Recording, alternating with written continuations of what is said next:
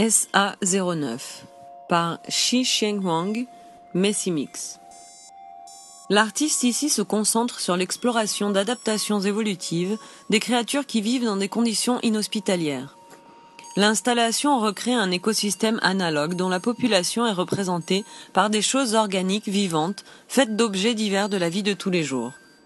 Ces matériaux complètement synthétiques sont composés d'objets variés de notre vie moderne.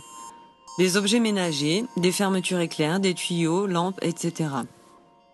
Ces objets sont disséqués puis assemblés aux besoins des organismes primitifs expérimentaux qui résident en marge de la transformation évolutive.